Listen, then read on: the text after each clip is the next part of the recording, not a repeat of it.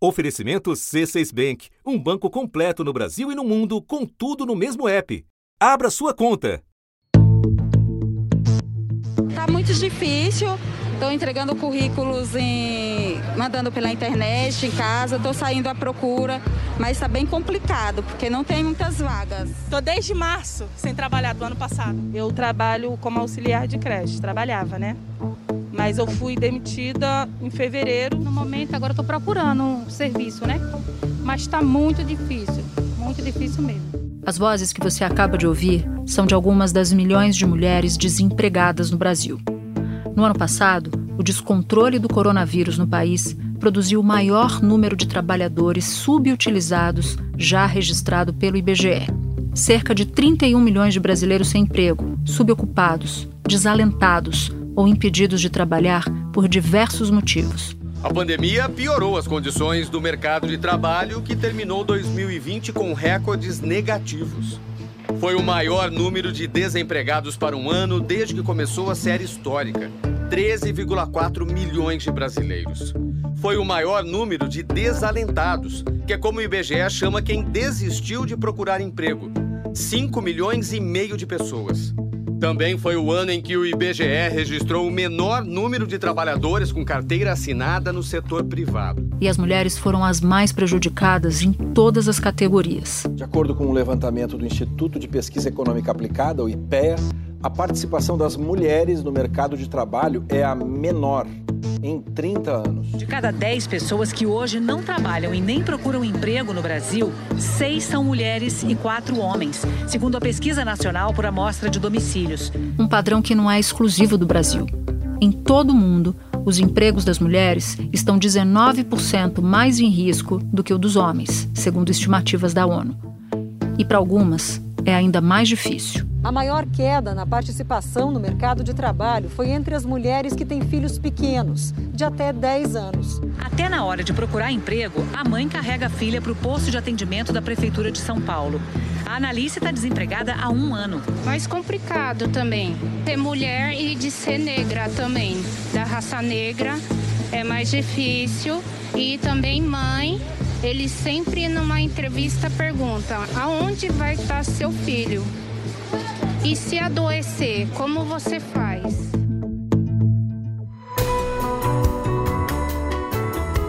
Da redação do G1, eu sou Renata Loprete e o assunto hoje com Natuza Neri é como e por que a destruição provocada pela pandemia no mercado de trabalho penalizou mais as mulheres do que os homens.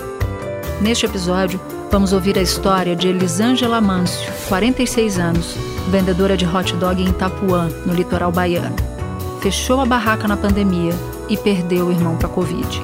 Depois, falo com a economista Juliana de Paula Filete, professora da FACAMP e pesquisadora do Núcleo de Pesquisas de Economia e Gênero da mesma universidade. Segunda-feira, 8 de março, Dia Internacional das Mulheres. Elisângela. Oi. Tudo bem, Elisângela? Tudo bom, meu amor. Como é que tá? Como é que tá a sua vida agora? Você tinha uma barraca de cachorro quente de hot dog. Você mora em Salvador e você vendia cachorro quente antes da pandemia. Então eu queria que você começasse contando pra gente como era a sua rotina de trabalho e como ela foi impactada pela pandemia. Olha, a minha rotina de trabalho, eu abria minha barraca às 5 horas da manhã, já estava aberta. Eu, minha filha e meu filho. E aí saía às 7 horas da noite, 8, até 8 e meia já fiquei nessa barraca. Aí, pronto, veio a pandemia, minha filha. Com esse impacto, eu tomei um susto, né? Muito grande, porque eu tive uma perda na, na minha família. E aí piorou mais ainda a minha situação e a barraca fechada, pense no desespero, né? Que é a minha fonte de renda, porque é a minha barraca que eu, é que eu tiro o meu sustento, né? O meu sustento e de meus dois filhos, porque eu tenho, tenho marido, mas aí ele paga o aluguel, ele faz as coisas de casa, mas o resto que faz quem cobria tudo era ele. Teve uma época que ele ficou desempregado, eu, eu arcava a da casa com o dinheiro da minha barraca. Mas é na rua, andando atrás de emprego ou à espera de clientes que está a massa mais afetada do mercado de trabalho. Profissionais com pouca qualificação ou trabalhadores informais foram os primeiros a sentir a crise e ainda esperam sinais de recuperação. O contraste entre formais e informais também é grande. Trabalhadores com carteira assinada perderam em média 8,6% da renda. Sem carteira, mais de 25%. Você falou que você teve uma perda difícil nessa pandemia. Conta pra gente essa história. Foi o meu irmão, né? Um policial civil, ele é. Foi no mês de junho que eu perdi ele com esse vírus aí, né? E aí era ele que me ajudava, abaixo de Deus, assim, né? Era ele que me dava força para ficar na minha barraca quando faltava alguma coisa, era ele que me ajudava. E gostava, viu? Chegava lá, tinha minha barraquinha aberta. Ô, oh, minha irmã tá trabalhando hoje, né? Até brincava às vezes, né? Que eu ganhava mais do que ele. E aí, minha filha, eu perdi meu irmão. Ele chegou, ele, ele pegou o vírus na delegacia, né? No trabalho. Ele fez o teste lá. E aí ele ficou 30 dias entubado no hospital e aí faleceu. Puxa vida, e como foi para você lidar com isso? Filha, quase eu pego uma depressão. Não peguei porque Deus está no, tá no controle, né? Deus vivo, meus filhos, e eu tenho que dar força para minha mãe, né? Porque tem 81 anos de idade, né? Precisamos da gente. E como é que estão as coisas agora, Elisângela, na sua casa? Me contaram que moram com você o seu marido e os seus dois filhos adolescentes? Emília e João Wilton, né? Que é meu filho meu Romão agora, né, que tá me ajudando. E aí eu tô aqui, minha filha, só Deus sabe, né, que eu tô passando. Só Deus mesmo sabe. Como é que vocês estão se virando, Elisângela? Hoje mesmo tá um pouco, tá muito difícil hoje, viu, porque o homem aqui não tá podendo me ajudar, que ele também tem a dívida dele, né, e eu tenho que ajudar meus filhos, meu filho e minha filha aqui desempregados. Meu cachorro quente parado, porque eu tenho um sonho tão grande desse cachorro quente, eu botar no delivery, no iFood, essas marcas assim, sabe? Mas eu não consigo, meu filho, porque não tenho condições de pagar para as pessoas entregar, né? Por exemplo, eles, ah, eu quero um cachorro quente, aí a pessoa vai, vem aqui, pega para levar. E você chegou a receber o auxílio emergencial, Elisângela? Mas não consegui esse auxílio, eu estava passando fome. Esse auxílio que me ajudou muito. E como é que você fez quando ele, quando ele foi interrompido no, do, do fim do ano para o começo do ano? Aí agora que eu, eu recebi umas duas cestas básicas, né? E aí a gente vai passando. Aproximadamente 68 milhões de brasileiros receberam o auxílio emergencial. Em novembro do ano passado, 3 milhões de domicílios sobreviveram apenas com o dinheiro do benefício. Na terceira semana de janeiro, levar comida para dentro de casa já era uma dificuldade para muitas mulheres no Rio de Janeiro. O que, que não deu para comprar esse mês? Não deu para comprar fruta, não deu para comprar legume. Eu não tenho a comida, né, para dar ela. Um leite, um mucilona, não tenho um danone, uma fruta, banana. Eu não tenho alimentação adequada assim para dar para ela. Não só para ela, como para os outros, né? Quando não tem almoço, o que vocês fazem? Farinha com açúcar. Vocês comem o quê? Farinha com açúcar. Eu botei a plaquinha aqui na minha porta, vendo cachorro quente, saem hoje, saem logo de manhã. Aos pouquinhos, não é como era na barraca, né? Mas pessoas às vezes compram, às vezes não.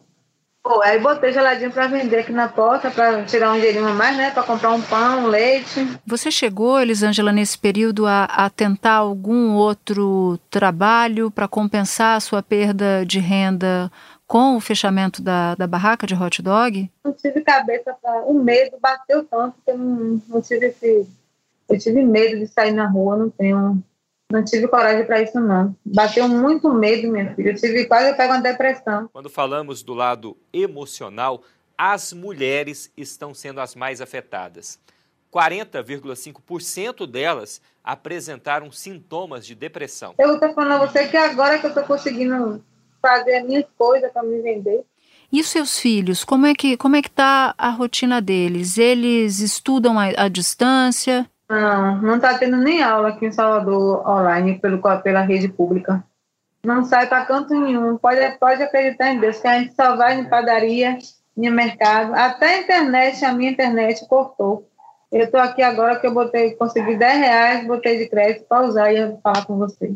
Puxa vida, são muitas as dificuldades e eu queria saber de você, nesse ano de pandemia, o que está sendo mais difícil? O desemprego, as coisas caras, a fome, o trabalho que a gente quer trabalhar e não pode, está com medo, né? Porque antes era dar meio-dia, aí eu falava assim, oh meu Deus, porque minha barraca bate um sol muito forte, né? Eu falava assim, ai, que sol quente na minha barraca. Hoje eu sinto uma falta, digo, ai meu Deus, vontade de estar na minha barraquinha agora, meio-dia, tomando aquele sol quente.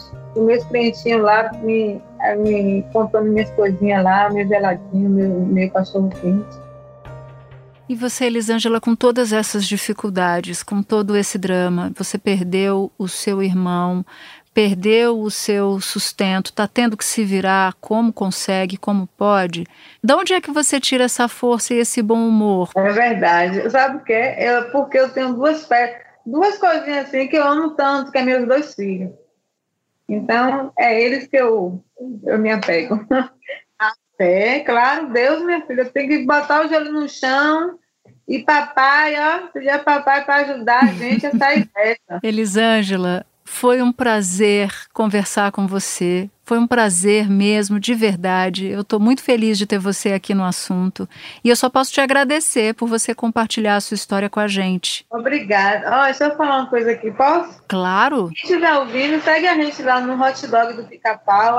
Dá uma força a gente, porque a sua amiguinha está precisando. Pronto, hot dog do Pica-Pau em Salvador. Fique com Deus a todos aí que estão ouvindo e que fé que isso vai passar, viu? Em nome de Jesus vai dar tudo certo na vida de nós todos.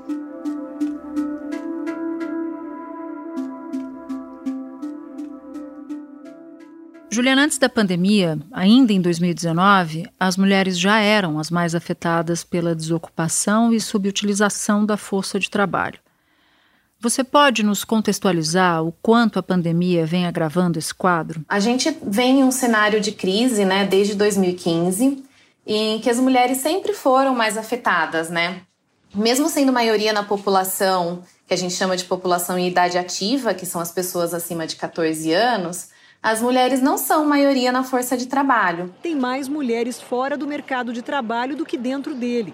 A participação delas, que vinha numa tendência de alta nas últimas três décadas, caiu para apenas 46,3% entre abril e junho deste ano. Em comparação com o mesmo período de 2019, a queda foi de 7 pontos percentuais.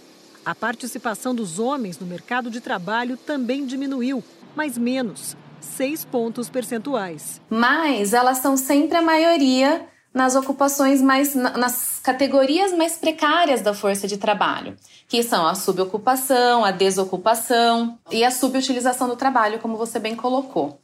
E a pandemia, ela afetou justamente os setores onde as mulheres mais se concentram, porque as mulheres estão concentradas nos setores de serviços, principalmente nos setores de cuidados, como as creches, enfermagem, é, cozinha, limpeza, e não só limpeza doméstica, né? A gente tem as mulheres na limpeza de escritórios e de empresas. E esses foram setores muito afetados, né? Os dados indicam uma recuperação em K. Depois da queda, um crescimento vigoroso para os setores financeiro, de tecnologia, telecomunicações, imobiliário e parte do varejo. Em queda livre, lazer e hotelaria, viagens, alimentação, serviços domésticos e outros serviços. Então a gente teve uma saída aí nos dois primeiros trimestres de 2020 de 10 milhões de pessoas do mercado de trabalho, sendo que um pouco mais de 5 milhões eram mulheres. É, então a, o corte desses, desses postos de trabalho, principalmente no setor de serviços, ele acabou afetando aí as mulheres tanto porque elas agora não conseguiam mais, né, assumir os seus cargos, e também porque o fechamento das escolas e das creches fez com que as mulheres ficassem mais em casa, tiveram que ficar em casa para cuidar dos seus filhos, né? Juliana, os números mostram que na pandemia as mulheres foram as primeiras a perder postos de trabalho. Agora, elas também têm mais dificuldade de voltar ao mercado de trabalho quando a gente compara com os homens, certo? Por que isso acontece e quais são as hipóteses para explicar essa diferença? Sim. Como as mulheres sempre ocupam mais essas posições subocupadas, né, que são aquelas que não preenchem toda a nossa carga horária, uh, todas as 40 horas semanais, e elas também estão associadas, como eu falei anteriormente, aos setores de serviços. Esses setores estão voltando mais lentamente do que os demais setores. Além disso, o fato das mulheres estarem mais indisponíveis por conta de cuidar dos afazeres domésticos, e nós ainda temos, né, até o final de 2020, as escolas fechadas, escolas, creches e rede de apoio das mulheres fechadas, elas têm mais dificuldade para sair de seus lares e para assumir as suas posições novamente no mercado de trabalho. A maior queda na participação no mercado de trabalho foi entre as mulheres que têm filhos pequenos, de até 10 anos. A proporção de mulheres empregadas ou buscando trabalho despencou de 58% no segundo trimestre de 2019 para pouco mais de 50%. A pergunta que mais fazem é: quantos anos seus filhos têm? Com quem poderia ficar e se estão na creche, se não estão, deve doer o coração de qualquer mãe. Você é uma das autoras de um levantamento com base em números do IBGE que mostra que a cada trimestre do ano passado foi caindo o número de homens que alegavam que não podiam trabalhar por causa dos afazeres domésticos. Foi diminuindo, portanto, essa alegação dos homens. Você pode nos dar uma dimensão desses números e explicar quais os fatores estão por trás disso? A gente ficou um pouco assustada com essa queda do, do número de homens que se declararam uh, indisponíveis para cuidar dos afazeres domésticos. Porque sempre quando a pessoa é indisponível, ela quer trabalhar, ela precisa trabalhar, mas ela não consegue porque ela tem algum tipo de indisponibilidade. E o que a gente imaginava era que com a pandemia, colocando todas as pessoas em casa, o número de homens fosse aumentar. Homens que alegassem que eles estavam em casa para auxiliar nos afazeres domésticos. Sempre a menor porcentagem de homens alegam estarem afastados para cuidar dos afazeres domésticos. Eles sempre alegam outros motivos, né? Que pode ser por estudar, por estar velho demais ou jovem demais para o mercado de trabalho, mas nunca para cuidar dos afazeres domésticos, sempre uma porcentagem muito pequena. E o mesmo padrão se repetiu até diminuindo em números absolutos o, número de, o número de homens que é, responderam que queriam que estavam cuidando dos afazeres domésticos. Dados do CAGED do governo federal mostram que de janeiro a novembro do ano passado, o saldo de contratações de homens ficou positivo em mais de 309 mil vagas. Já as mulheres ficaram no negativo, perderam 82 mil vagas.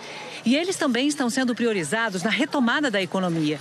As contratações de homens de junho a novembro, com a reabertura do comércio em boa parte do país, superaram as de mulheres em 42%. Nos últimos meses do ano passado, Juliana, o valor das parcelas do auxílio emergencial caiu pela metade. No começo desse ano, ele parou de ser pago. E isso acabou diminuindo de forma brutal e também repentina a renda de milhões de famílias. Você que acompanha, Juliana, o mercado de trabalho há tanto tempo, imagina qual tipo de impacto sobre as mulheres? O auxílio emergencial, ele foi muito importante, né? E por dois motivos. Primeiro, a pessoa que recebe o auxílio emergencial, ela consegue se afastar do mercado de trabalho, cuidar da, da sua própria saúde, evitar a, a contaminação com o vírus e também cuidar dos seus. É, deixa de pegar o transporte coletivo, não precisa mais sair para a rua para fazer um serviço que antes podia ser muito exposto, e isso é muito bacana. E também, por outro lado, a gente tem o efeito que a gente chama de efeito indireto do auxílio emergencial, que é essa pessoa gastando o dinheiro que ela ganhou, ela acaba fazendo a economia em torno dela funcionar. E dependendo da região, dependendo do lugar, a pessoa consegue, com o valor do auxílio que ela recebeu, gastar com alimentação, né, gastar com a sua manutenção da sua casa, mas ela também consegue conseguiu fazer pequenas reformas, conseguiu contratar pessoas.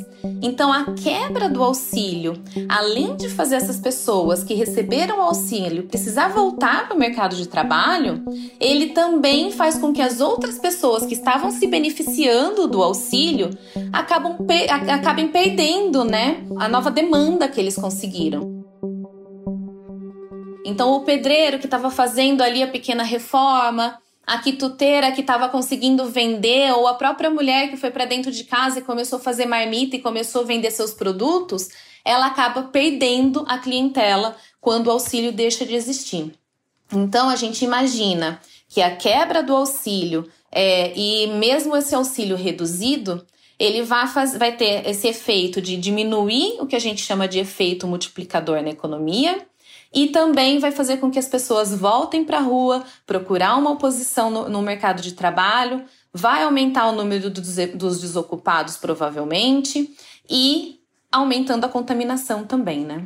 E uma última pergunta, Juliana. Os afazeres domésticos, eles impactaram as mulheres independentemente da faixa de renda durante esse período da pandemia? Sim, eu acredito que sim, ah, porque as, as mulheres de mais baixa renda, né, sempre tiveram esse impacto muito grande dos afazeres domésticos, sempre tiveram muito cuidado com os afazeres domésticos.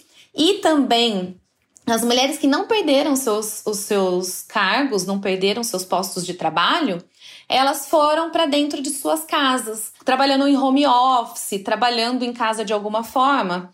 E isso fez com que a sobrecarga de trabalho doméstico sobre as mulheres aumentasse muito. Porque o fato de você estar tá em casa o tempo inteiro, né, faz com que você não, não se desconecte desse serviço da casa em momento algum. Você está trabalhando no trabalho que você fazia antes fora de casa e ao mesmo tempo você está com os filhos dentro de casa e você tem que fazer um almoço e você tem que receber alguma coisa. Então a sobrecarga do trabalho acabou afetando as mulheres em todas as faixas de renda, sim. Não é à toa que as mulheres temem mais o desemprego do que os homens, como mostra uma pesquisa da Confederação Nacional da Indústria.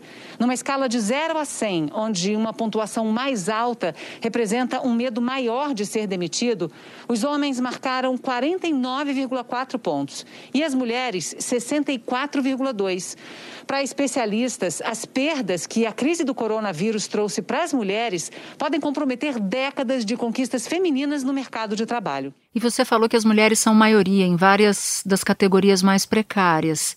Entre as mulheres, há diferenças? Quais são as mais impactadas? As mulheres negras, com certeza, né, são as que sofreram maior impacto no, com a pandemia. Os números mostram, né, que das 10 milhões de pessoas que saíram do mercado de trabalho, como eu falei para você inicialmente, 3 milhões são mulheres negras. Então a gente tem 30% aí, pensando que a gente tem é, ainda os homens negros, os homens brancos e as mulheres brancas. Então elas têm uma participação muito grande, elas acabaram perdendo muito mais os seus empregos do que as mulheres brancas. Então, realmente, a, a gente tem também ali não só um recorte de gênero, mas de raça também uh, sendo afetado pela pandemia. Por que isso acontece? A gente tem muitas mulheres negras responsáveis pela limpeza de escritórios e dos lares. E também o fato desse setor de limpeza ser muito, muito precário no sentido de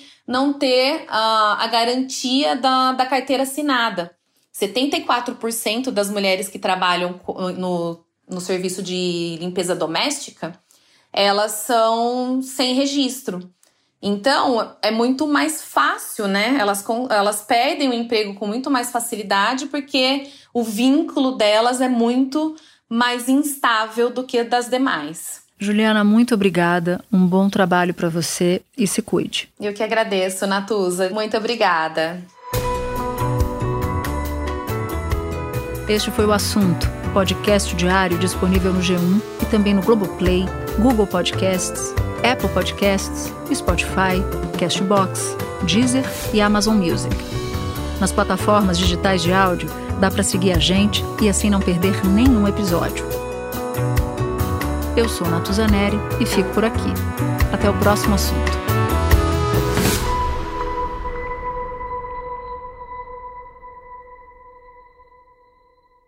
Você no topo da experiência financeira que um banco pode oferecer. Escolha um banco completo no Brasil e em qualquer lugar do mundo. Abra sua conta no C6 Bank.